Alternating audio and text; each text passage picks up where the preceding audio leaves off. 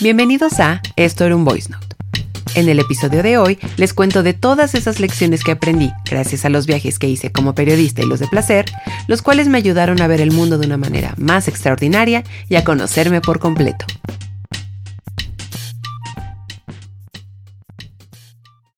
Hola a todos, bienvenidos al episodio número 9 de Esto era un Voice Note, su podcast de confianza. Antes que nada, les quiero agradecer por acompañarme en este lindo recorrido que ha sido trabajar en, este proyecto. La verdad es que no solamente se trata de sentarme, agendar, organizar, grabar, editar y todo eso, sino lanzar el proyecto al mundo y en ese lanzar que la gente te escuche, responda, te mande voice notes, felicitaciones y todo eso, pues es muy inspirador siempre. Entonces, por eso quería empezar este episodio agradeciendo eso. Y al mismo tiempo les quiero confesar que con el episodio 10 de la siguiente semana, voy a cerrar esta primera temporada.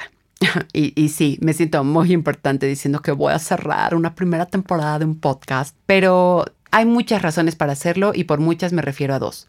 En primer lugar vienen las fiestas navideñas, decembrinas, fin de año y todo eso, y creo que en este 2020 esta época va a ser bastante puntiaguda. Muchos no veremos a nuestra familia, otros sí, pero será una gran odisea de tragedia griega, otros tendrán descanso, otros seguirán con el home office y un eterno etcétera. Entonces creo que son fechas pesadas, además de que comúnmente no estamos como atentos a estrenos y lanzamientos y todo eso, y se me hizo muy saludable ponerle ahí una pequeña pausa. Por otro lado, creo que yo también quiero recargar energías, preparar nuevos temas, organizar mejor mis tiempos y todo eso. Entonces creo que también va a ser bueno para mí tener ese boost que quiero para lo que visualizo con este podcast. Entonces para enero regresaré, ya les estaré avisando y espero yo que hasta con nuevas fotos. O sea, ya ven que a mí casi no me gusta tomarme shootings y eso, entonces pues ni modo, o sea, si alguien tiene que hacer ese sacrificio de poner lentejuelas, diamantina, luces estroboscópicas y tomarse fotos de alto impacto, pues tendré que ser yo, está bien, o sea, tomaré esa bala por todos ustedes y ese sacrificio se verá reflejado en unas fotos espectaculares para este podcast. Yo la verdad espero no terminar con una selfie frente a una tela rasgada toda horrenda, pero no, les juro que pondré todo mi esfuerzo para un shooting de alto impacto y que este podcast quede más bonito de lo que creo que ya es. Aprovecho este intro informativo para decirles que también tengo un newsletter. Se llama Porciones Individuales, sí, igual que mi blog, y ahí les estaré compartiendo piensos, reflexiones, memes, descubrimientos, datos chistosos y un eterno etcétera. Me gusta muchísimo la dinámica de los newsletters. Siento que es muy divertida, es muy complementaria algunas ideas que en otros lados quizás como que solamente son cosas al aire. Entonces, ese newsletter va a ser eso, como los datos al aire que a mí siempre me encanta decir en reuniones o en fiestas. Y si alguna vez hemos tenido la oportunidad de convivir, pues saben que siempre tengo algún dato curioso para todo. Entonces, les dejaré el link en la descripción de YouTube del canal Esto era un Voice Note. O si no, yo los estaré hostigando en mis redes sociales para que se suscriban. Eh, no diré aquí mis redes sociales, obviamente, pero también lo pueden encontrar en las descripciones del canal de YouTube. Y bueno, también se agradecen sus follows en dicho canal y en redes sociales. Y ya saben, todas esas cosas que como que tienes que decir, porque hay algo llamado call to action, que pues es muy importante, pero ah, bueno, ustedes ya saben la dinámica. ¿Qué, ¿Qué les digo yo de nuevo en este barco en un mar inmenso llamado Internet? Y bueno, después de este breviario cultural, este episodio lo quiero dedicar a una de mis pasiones más grandes en el mundo, que es la de viajar. Ya sé, es un tema extraño para hablar, especialmente en 2020, cuando ahora está todo como muy raro, restringido, pero eso no quita las experiencias pasadas y que en el futuro no vaya a estar. Yo sé, amigos, la incertidumbre es rara, pero créanme, se va a regresar, o sea, es inevitable, o al menos tengo la esperanza, pues. Pero bueno, el punto aquí no es hablar de mi optimismo, de mi pesimismo, el punto es que amo viajar. Afortunadamente al ser periodista tuve la oportunidad de visitar muchísimos lugares.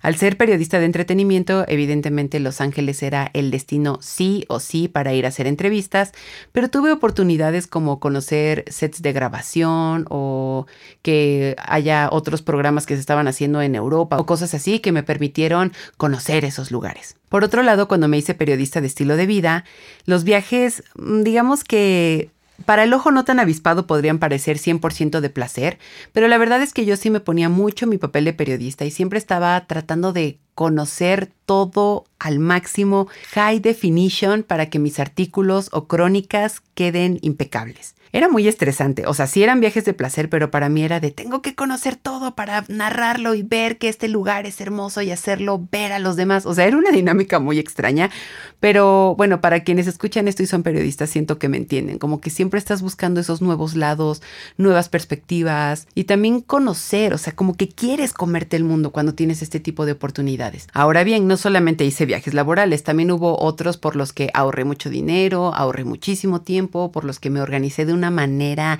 casi clínica para que todo saliera perfecto. Entonces la combinación de viajes laborales y viajes personales me dio la oportunidad de conocer nuevas personas, nuevos lugares, pero ante todo de superar muchísimos miedos. Cuando viajas te das este chance de ver el mundo en 360 y ver de qué está compuesto, las diferencias de opiniones, de culturas, de comida, de bebidas, es decir, es un mundo enorme. Eso es lo primero que te deja viajar y es un placer absoluto ver que este mundo está lleno de posibilidades. También aprendes que cada persona es un universo y que justamente son estos factores los que hacen que las cosas sean interesantes, divertidas y que este mundo te da esta noción de que este mundo es habitable, por así decirlo. Ya sé que a veces me gana mucho la depresión y el pesimismo y de que estoy diciendo, no es que nada vale la pena, pero no, o sea, este mundo es enorme y sí hay cosas especialmente que vienen del lado humano que a veces te hacen pensar lo contrario, pero no, el mundo es un lugar maravilloso con infinitas posibilidades. La cosa es salir a verlo, descubrirlo, estar ahí, que sea descubierto. Esa dinámica es increíble. El punto es que conocer el mundo desde diferentes culturas o perspectivas a través de estos viajes, ya sea internamente, o sea, aquí en México o ya sea internacional, me han ayudado muchísimo a reflexionar lo que está a mi alrededor, el lugar de Elsa en este mundo y de cierta manera también a ser más empática y abierta a lo que ocurre, especialmente cuando no estoy de acuerdo con algo. Bueno, hace mucho había yo leído que es muy fácil en redes sociales, por ejemplo, rodearte de todas las cosas o todas las personas que están acorde a lo que tú piensas, a tu punto de vista. Entonces, por ejemplo, si yo pienso que el rojo es el mejor color del mundo, es muy fácil adecuar mis redes sociales a que todos amen el rojo. Pero conocer el mundo, conocer la diversidad de opiniones, eh, reflexiones, el debate, obviamente con tolerancia y con respeto y no necesariamente estos debates horrendos de justamente redes sociales, te ayudan a abrir tu mundo, te ayudan a descubrirlo, te ayudan a ver las cosas desde una nueva perspectiva y todo eso. Entonces viajar, viajar es una actividad que realmente me hizo darme cuenta de todas las posibilidades que existen y también de la infinidad de cosas de las cuales soy capaz de hacer como ser humano y como mujer y pues como individuo, o sea, como Elsa López, ¿qué es capaz de hacer Elsa López? En primer lugar, me gustaría hablar sobre superar miedos. Puedo decir que el viajar sola me enseñó a vencer uno de mis más grandes miedos, que es la pregunta, ¿soy capaz de controlar todo en esta vida? La respuesta es no, obviamente, pequeña muchachita ingenua, pero la verdad es que viajar sola me ayudó a tratar de controlarlo, a ser organizada, a ver distintos escenarios y a resolver problemas incluso si llegan de imprevisto. Es decir, es muy fácil, pues obviamente resolver cosas en un imaginario o en algún plan, pero cuando los problemas surgen de la nada, pues tienes que pensar rápido y ver cómo lo vas a resolver. Y eso me ayudó mucho cuando empecé a viajar sola. Cuando eres periodista, pues sí te tocan muchos viajes, pues con tu alma. O sea, no es como que te puedas llevar así a tu mejor amigo o a tu mejor amiga ahí a viajar a todos lados.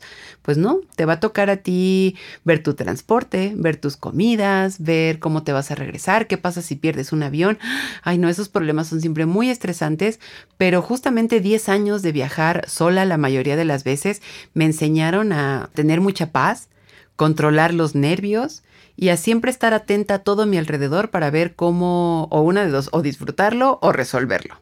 Yo sé que suenan como puntos polares, pero pues viajar es así, viajar es o encontrarte algo tremendamente hermoso o de repente estar en un problemón espectacular, pero siempre hay una solución. Creo que eso es algo que también aprendí a la buena, realmente no a la mala, a la buena. Mi primer viaje laboral fue hace muchísimos años, si no mal recuerdo quizás siete, eh, fue a Los Ángeles, obviamente. Les digo, yo era editora de entretenimiento, entonces apenas estaba como que entrevistando gente y todo eso. Y este viaje fue muy, muy especial porque era para mi primera entrevista de portada en la revista donde trabajo. Entonces era un, para mí era el, wow, ¿qué estoy haciendo aquí? Voy a hacer algo importante para la revista donde trabajo. O sea, para mí era mi primer task periodístico sumamente importante. Era una entrevista con Heather Graham aparte. Entonces yo estaba beyond the moon. A pesar de esa emoción, no puedo explicarles el terror por completo que me invadió. Yo sentía que en mis venas y arterias ya no circulaba sangre y lo único que tenía era terror y miedo de lo que podría pasar en Los Ángeles. Yo sé, o sea, ahorita obviamente ya con tanta experiencia digo, ay, pobre niña, pero para esos días que era mi primer viaje sola, mi primera vez manejando viáticos en un ambiente laboral y todo eso, era como de, pero ¿qué hago? ¿Por qué me dan dinero? ¿Cómo lo resuelvo? ¿Qué es eso de las facturas? O sea, había muchas dudas pero pues al final es aventarte al mundo y aprender a resolver esas cosas. Entonces, para ese viaje me acuerdo que leí todo lo que había en internet sobre Los Ángeles.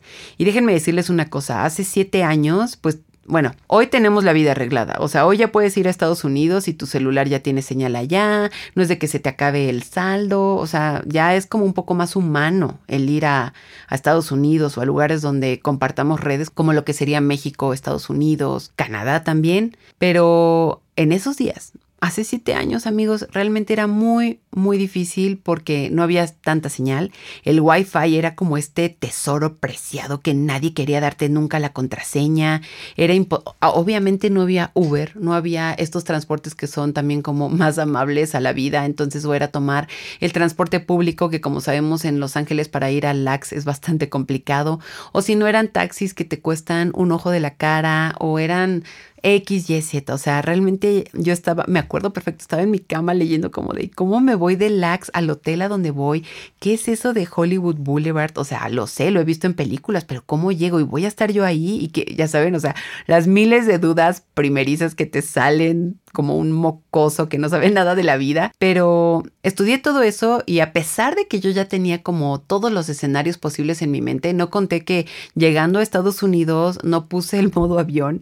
Entonces en cuanto aterrizamos, me llegó un SMS, porque todavía eran SMS, y el celular se gastó todo mi saldo. Así, antes de irme a Los Ángeles deposité 500 pesos porque yo dije, ay, pero ¿qué voy a hacer? Ni siquiera es que como que llame a nadie no apagué la señal y obviamente va 500 pesos. Y me acuerdo todavía perfecto que mi jefa de en ese entonces me puso, ay, qué mal, no, pues cuídate. Y yo, ¿cómo que cuídate? Mis 500 pesos. o sea, fue muy divertido, la verdad. Bueno, hoy lo veo divertido en ese día, sí. O sea, me acuerdo perfecto estar yo frente al aeropuerto de Los Ángeles como de, ¿qué hago? ¿O qué? ¿Me pongo aquí a hacer malabares a ver si me dan dólares o qué hago? Entonces, es un poco como la película Boyhood, ¿recuerdan? Veíamos cómo la tecnología mejoraba y mejoraba conforme avanzaba la película y esa imagen siempre se me quedó muy grabada en la mente y la relaciono mucho con la manera en que la tecnología también ha ido haciéndome la vida más fácil en cuestión de viajes. Y no solamente me refiero a esto de llamadas y mensajes, sino tomar fotos, videos y todo eso. Es muy interesante la relación también que hay entre la tecnología y cómo lo llevamos ya a nuestra vida personal. Yo siempre he dicho que si por mí fuera ya que me cosieran el celular a la mano, honestamente, sé que muchos dicen, no, pero es que te enajena. Ay, hijo, sí, me enajena, pero tengo todas las respuestas del mundo en mi mano. Entonces, pues mira, por mí, mejor.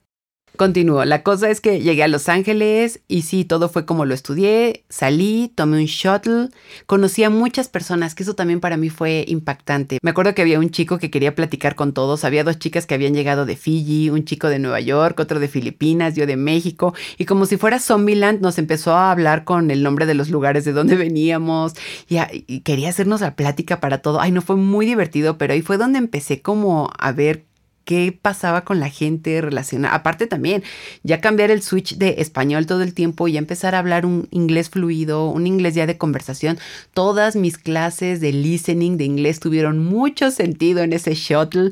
Es decir, fue un shock cultural precioso, honestamente. Fue muy impresionante y aunque estas personitas seguro a mí ya me olvidaron, debo decir que ese momento en el shuttle fue abrir los ojos, como de wow, ya no estoy en casa, realmente estoy en el extranjero, Auslander, ya saben, como ser extranjero en una nueva tierra, conocer, escuchar un nuevo idioma, siempre es muy interesante, además de que obviamente pues es una cultura distinta. Les digo, este chico diciéndome así de México, aparte obviamente como de, ah, hablas español, la isla bonita, y yo, sí, es la isla bonita, por supuesto, pero eso, tratar como de ya ser esa Elsa tan amigable en español, también serlo en inglés.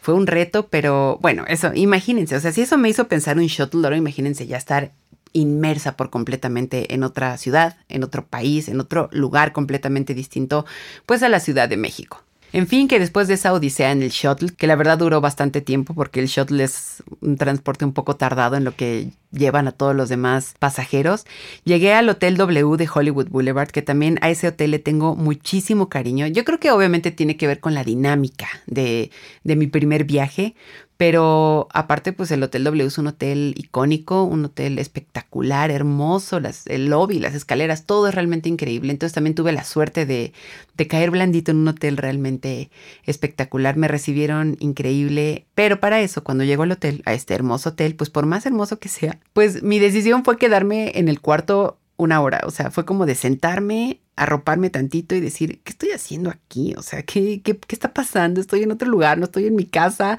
voy a hacer una entrevista mañana, ¿qué tengo que hacer? O sea, toda mi mente estaba out, totalmente out. Me la pasé esa horita hecha capullo pensando qué estaba haciendo.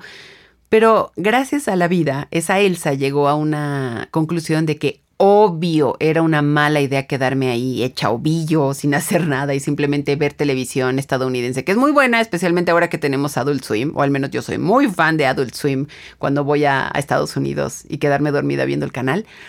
Pero el punto es que me conecté al wifi del lugar y empecé a ver los mapas. Les digo, no había red o sea, para usar libremente sin wifi. Entonces tenía que tomar pantallazos de los mapas, ver a dónde quería ir. Y ahí fue donde noté que evidentemente Hollywood Boulevard estaba a la vuelta de la esquina. Y entonces que podía recorrer ese lugar con total libertad, sin perderme y sin acabar yo en, pues no sé, en la frontera o qué sé yo.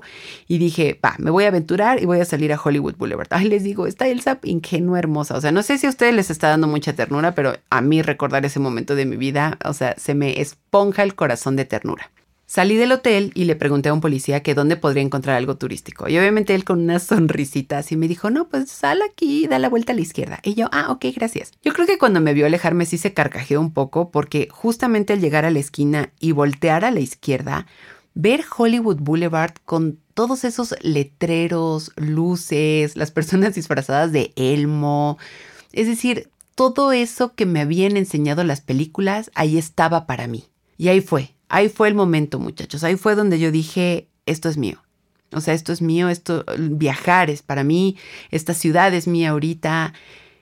Voy a entrevistar a una celebridad, voy a hacer mi primer junket de entretenimiento. Es decir, yo estaba muy emocionada y ya súper lista para caminar todo Hollywood Boulevard y conocer todo. Y sí, efectivamente, recorrí el Boulevard como ocho veces, vi todas las tiendas, incluso me encontré una tienda hermosa de ropa vintage que desafortunadamente a mi siguiente visita ya no estaba. Entonces la lección es pues compren muchachos. O sea, sé que suena muy capitalista, ya ven que yo tengo ondas con el sistema, pero pues me arrepiento de no comprar ese vestido, todavía me acuerdo. Entonces pues si lo ven, cómprenlo. O sea, ya esa es la lección de este punto. Recorrí Hollywood Boulevard, fue una sensación que simplemente hoy en día no se me va. Y conforme creces, pienso, se pierde poco a poco ese sentimiento del asombro. Y es muy importante retomarlo de diversas maneras, incluso si es en bajas dosis. Es decir, yo dudo que alguna vez vuelva a ver Los Ángeles de la misma manera que lo vi aquella vez, por primera vez, pues pero te puedes dar el lujo de tener muchas primeras veces en ese aspecto, de viajar, conocer nuevos lugares, de ir, incluso recorrer tu propia colonia, que yo creo que muchos ni siquiera sabemos todos los tesoros escondidos que están atrás de nuestras casas. Ese asombro, esa dinámica de dejar que el mundo te sorprenda, nunca se me va a olvidar.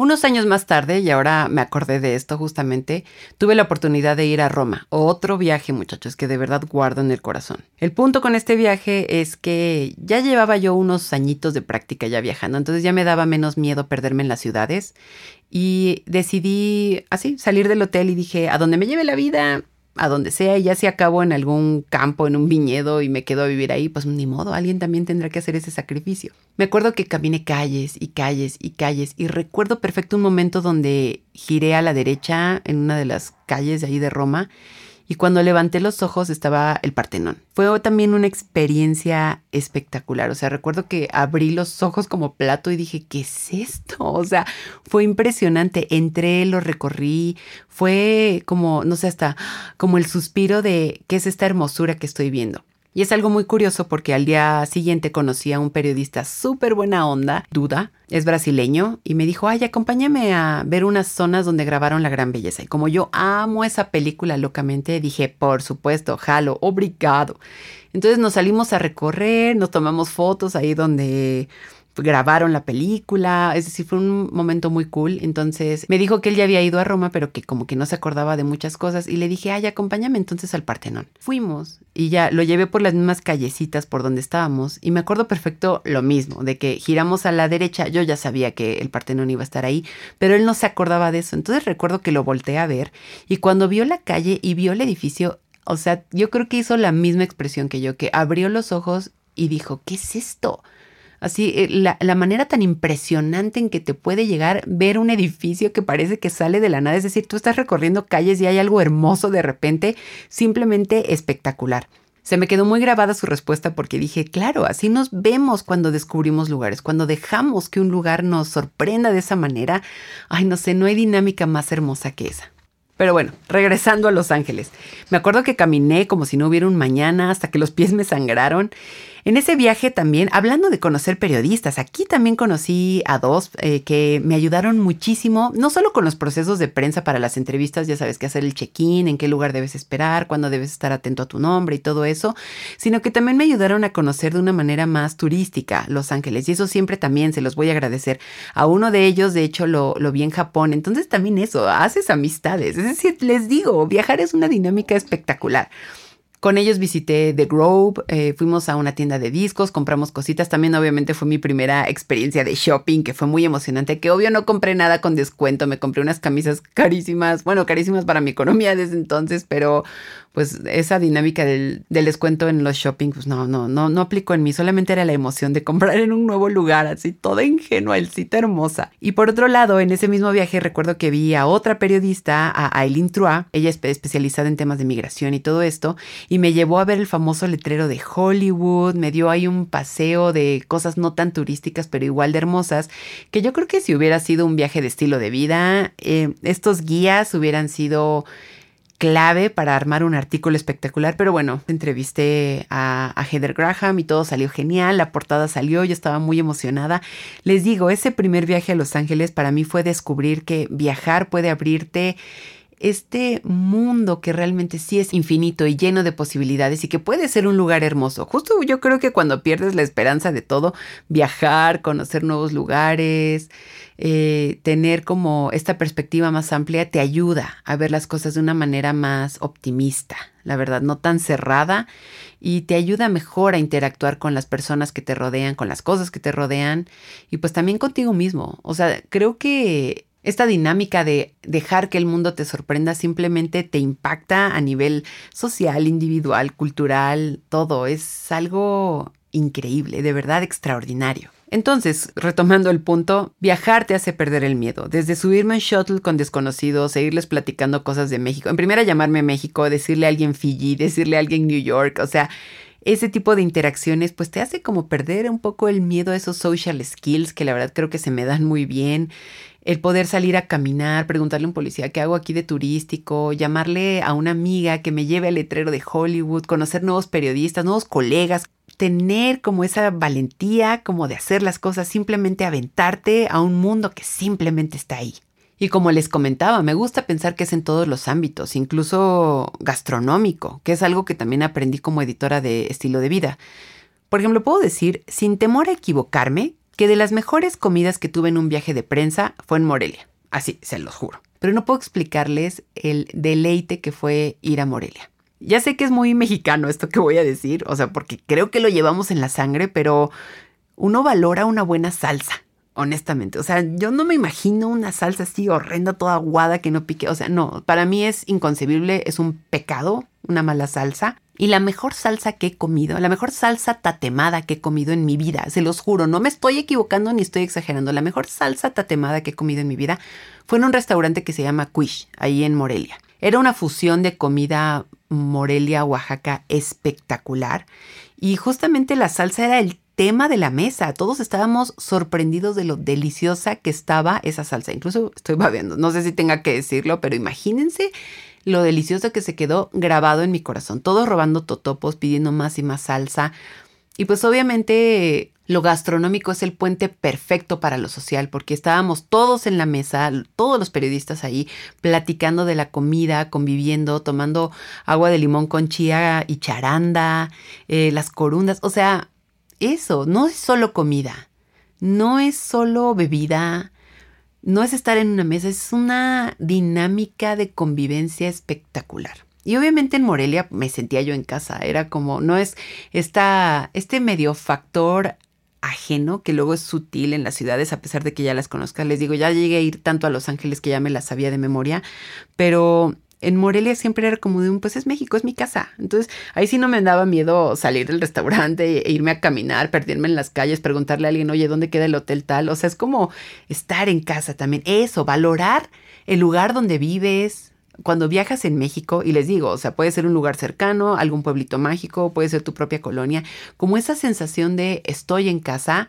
es invaluable. Y yo sé que nos la han tratado de quitar mucho con toda la basurilla que puede rodear, y por basurilla me refiero a todo lo político, todos los problemas, o sea, esas cosas que dividen inevitablemente y que siempre van a estar, pues eh, eh, son factores, están presentes, no los vamos a poder negar o eliminar o lo que sea, pero creo que también es muy sabio valorar como esos momentos de unión, esos momentos en los que te sientes en casa y que al final también te ayudan a formarte como humano. Esta sensación hogareña es invaluable. Pocas veces se llega a valorar, pero justamente salir de tu casa, experimentar eso, sentirte en confianza de que, ah, pues me voy a perder por la ciudad, que les vaya muy bien, es simplemente hermoso. Otro punto que me ha enseñado mucho el viajar sola ha sido el de ser muy organizada.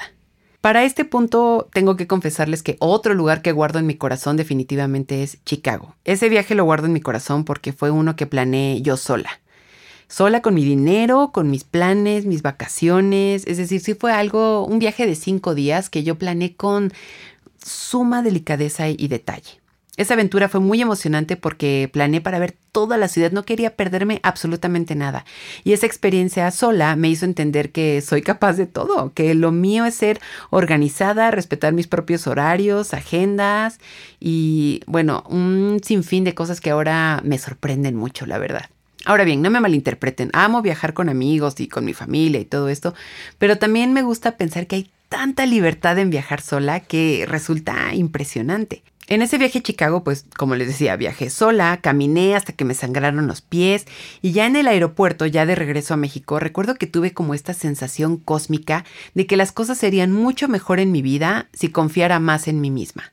Es decir, yo hice un viaje de esa magnitud que incluyó comer en lugares cool, ver un poetry slam en un club de jazz eh, muy alejado de donde yo estaba hospedada, viajar en metro todo el tiempo, ir a museos, edificios, tomarme fotos ahí haciendo yo malabares porque obviamente iba sola.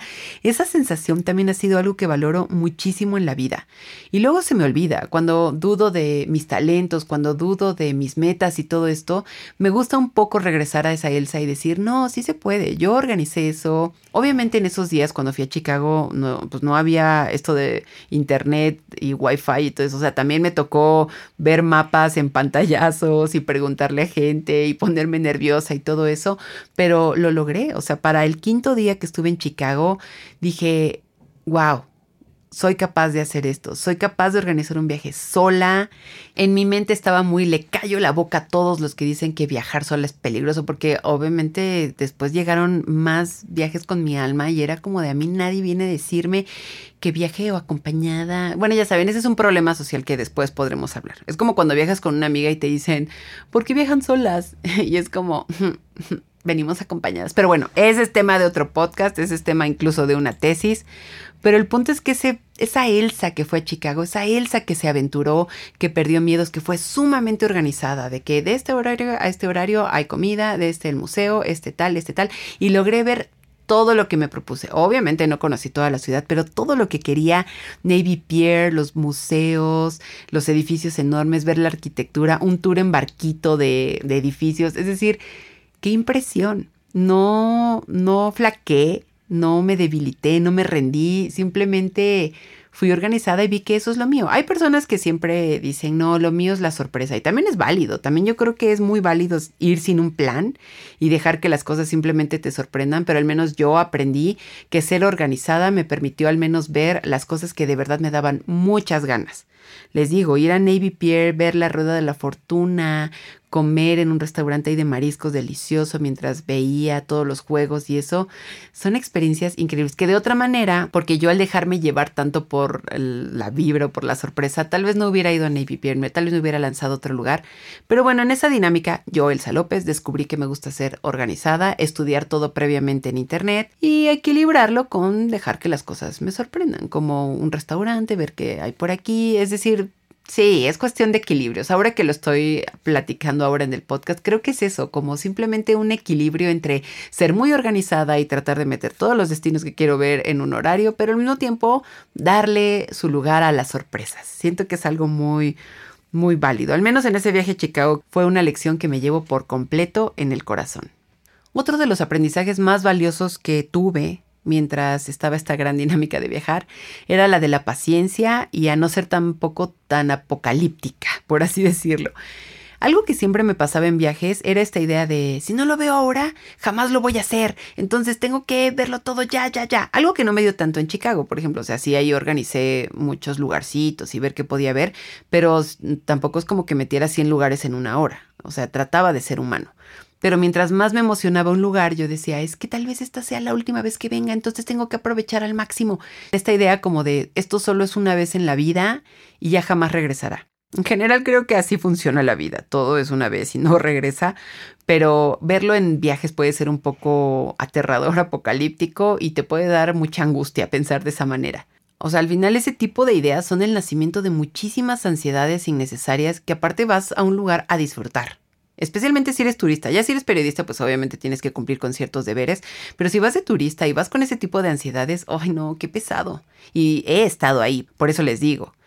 De cierta manera, siempre te enseñan que el momento lo vives o se va y adiós a todo, nunca más, lápida instantánea. Pero no, al mismo tiempo, siento que es mejor disfrutar 100% y de una manera tranquila algo o pocos lugares, o al menos un número bastante humano, y no perder el horizonte de que en otros momentos podrás ver más. Y si no es ahí, hay otros lugares. Es decir, dejar de verlo tan apocalíptico como de si mis ojos no lo ven ahora, es nunca más. No, hombre. Me viene a la mente, por ejemplo, cuando fui a Japón con mi mejor amiga, también otro viaje. Bueno, es que ya todos los viajes los guardo en mi corazón, ya supongo que es lo más rápido que puedo decir. El punto es que hubo un momento donde sentí que ambas tratábamos de ver todo, todo, absolutamente todo. Que obviamente estábamos sedientas de Japón, era nuestro destino deseado. Era un joie de vibre inmenso. En otra confesión, Japón era mi destino soñado desde que era niña. Como buena otaku, obviamente. La niña mozalbeta que estaba viendo ahí Evangelion y Ranma y medio desde jovencita era como de es que quiero ir a Japón, no sueño. Y por alguna razón mi mente también pensaba que ese tipo de destinos pues son a los que vas cuando te vas a jubilar o cuando te cumplen un deseo de vejez o algo así. No sé por qué yo lo veía tan lejano. Les juro que para mí Japón era arena entre las manos con los dedos completamente abiertos, algo que simplemente se va y que no logras hasta que pues ya casi te vas de esta vida. Pero no.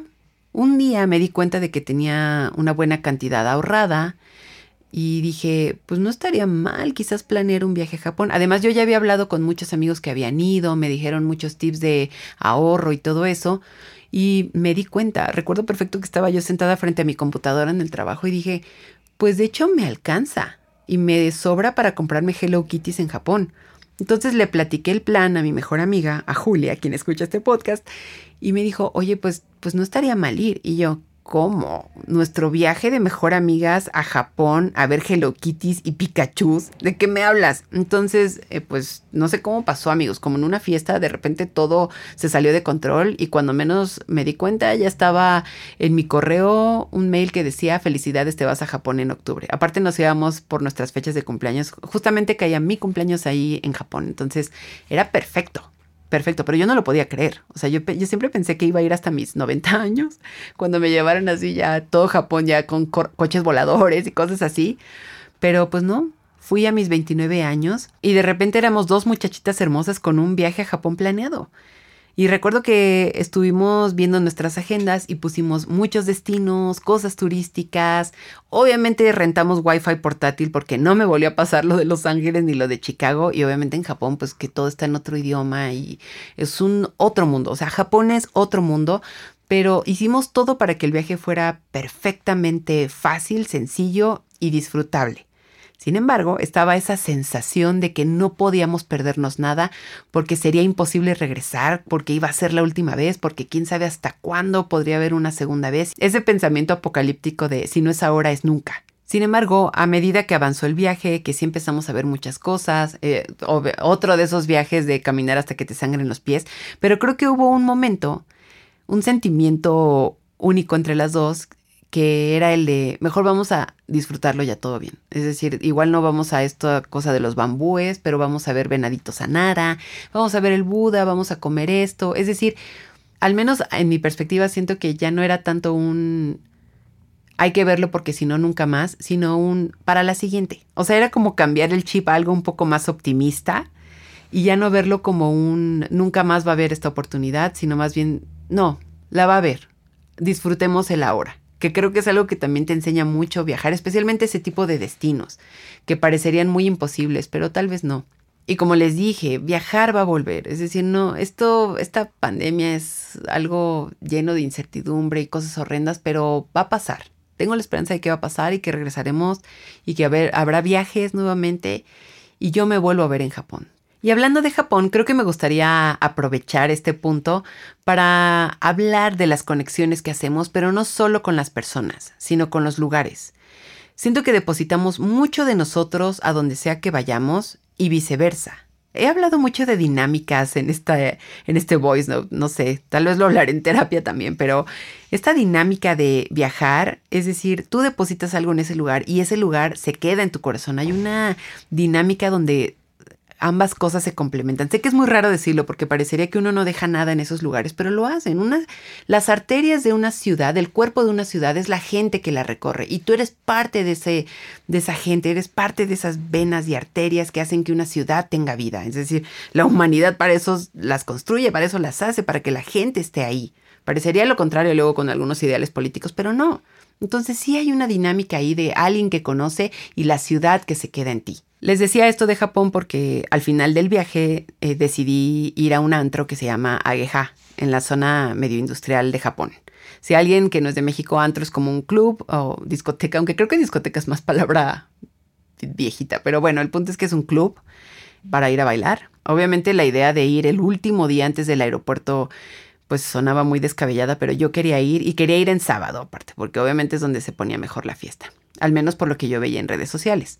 Y sí, sí, efectivamente, la experiencia fue increíble, amigos. No puedo explicarles cómo lo disfruté, no regrets.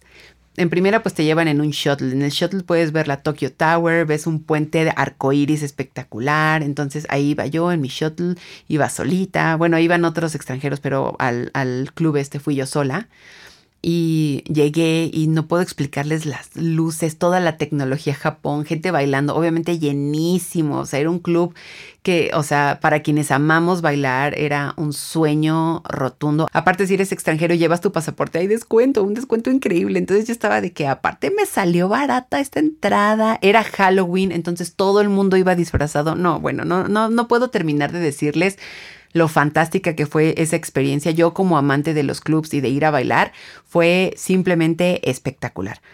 Llegué a las 11 de la noche. En el trayecto obviamente conocí a unos colombianos porque entre Latin Power nos adoptamos y bailamos y ahí estuve con ellos un ratito. Y pues nada, entre bailando y tomando y todo, me dieron las 5 de la mañana, entonces yo ya tenía que tomar el shuttle de regreso porque era el último que iba de regreso a la zona humana de, de Japón. Les recuerdo que estábamos en la zona industrial. Y en la fila para tomar el shuttle que apenas eh, iba para allá, conocí a unos franceses y como que se me quedaban viendo así de estás sola, necesitas ayuda y no sé qué. Entonces no sé quién me hizo la conversación y le dije en francés como de je peux parler un peu français. Se rieron, empezamos a bailar, nos subimos al shot, ahí platicando entre todos. Eso, las conexiones que haces con las personas, la manera en que pues te aventuras a ir a un antro y a la zona industrial de Japón. Pero mi momento de revelación llega en lo siguiente. Cuando llegamos a las cinco y media al metro, pues todavía no abrían. Era, abren como a las seis de la mañana. Si mal no recuerdo. Igual mis cálculos están mal, pero el punto es que el metro no estaba abierto. Me despedí de estos compañeritos franceses porque ellos sí se quedaron en Shibuya. Eh, yo entré, esperé a que abriera el servicio y todo esto. Y bueno, sobra decir también que iba completely wasted, amigos. Eso también era un factor que luego iba a arrepentirme, obviamente, porque ir en un avión con cruda nunca está padre.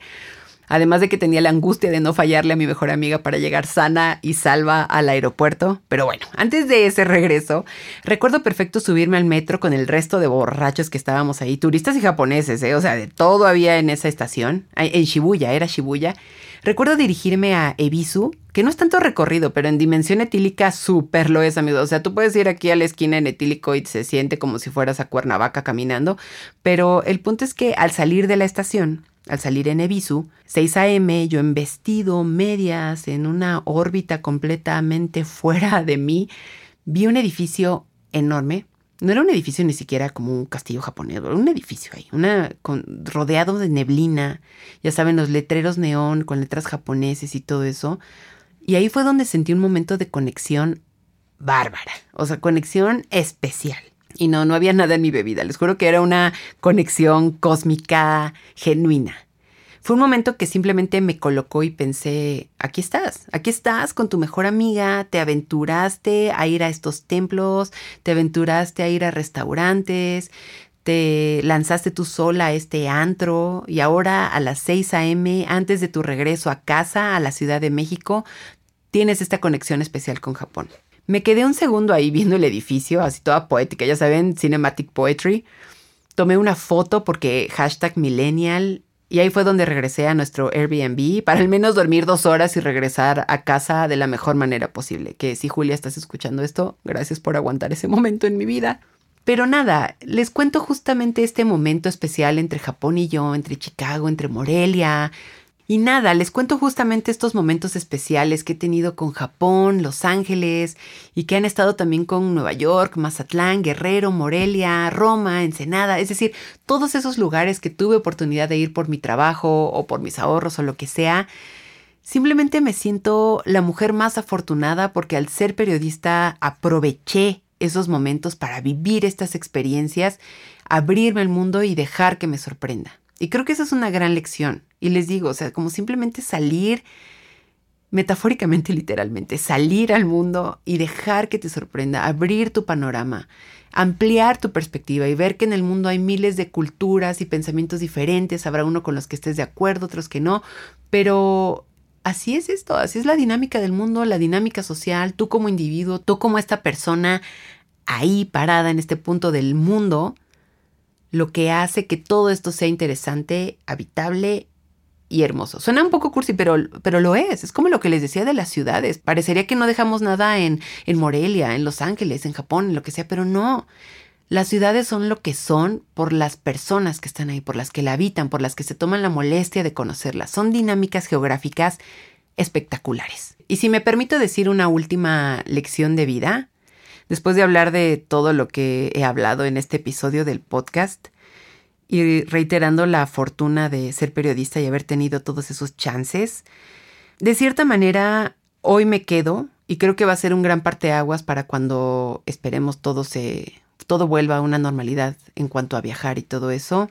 Como que tengo la promesa de ahora todas esas experiencias disfrutarlas más al viajar de prensa siempre había esta ola de estrés, de estar lejos de la computadora, de los pendientes, de estar siempre viendo el correo, a qué hora me regañaban si algo faltaba, X, Y, Z. Cosas que las personas que tendemos a sobrepensar todo sufrimos mucho. Pero como lo mencioné en alguno de los puntos, simplemente confiar más en mí.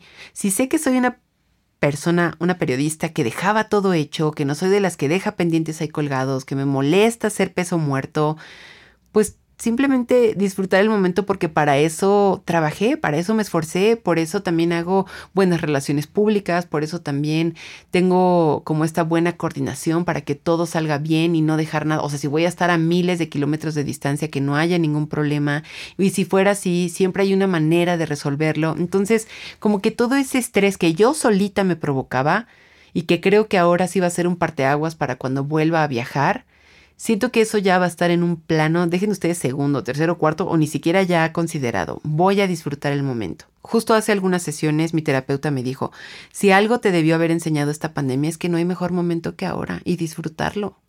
O sea, ocho meses encerrados en casa como para que ahora no disfrutes de todas esas posibilidades. No, hay que cambiar perspectivas. Y eso, creo que justamente ahora mientras platico todas estas experiencias, que yo tengo miles, pero el podcast me gusta que sea un formato chiquillo para en lo que se desmaquillan o antes de dormir, donde sea que ustedes lo escuchen. Creo que la lección más linda con la que me quedo es eso, confiar en mí, ya no preocuparme tanto. Es decir, si pasa algo a miles de kilómetros de distancia, confiar en que alguien podría ayudarme o que tal vez yo dejé la respuesta, porque la Elsa del futuro suele ser muy sabia y sabe prevenir cosas, pero disfrutar el aquí y ahora disfrutarlo, valorarlo, grabarlo en mi mente. O sea, simplemente como ser esta cámara, estar viendo el mundo y reproducirlo en HD cuando yo quiera y sonreír ante esos recuerdos. Sí, la Elsa del pasado creo que se tomó muchas preocupaciones, mucho estrés, muchas angustias, pero no más, no más. O sea, justamente eso, ver que el mundo se puede disfrutar de otra manera, cambiar ese chip, dejar el overthinking atrás y simplemente disfrutarlo, que nada te arruine esas experiencias. Digo, ya tenemos las noticias, ya tenemos gente intolerante, ya tenemos todo eso, pero también es sano tomar una postura como más linda con nosotros mismos, con nosotras mismas, nosotras mismas, y aprender que el mundo está lleno de posibilidades y que se y que podemos tomarlas de la mejor manera. En fin, amigos, ¿a ustedes cómo les ha cambiado la vida viajar? Es decir, ¿han tenido buenas experiencias, malas? Porque no creo que solamente las buenas experiencias te dejen eh, lecciones de vida. Creo que incluso cuando pierdes un avión, cuando se te pierde la cartera o todas estas cosas también te enseñan buenas lecciones.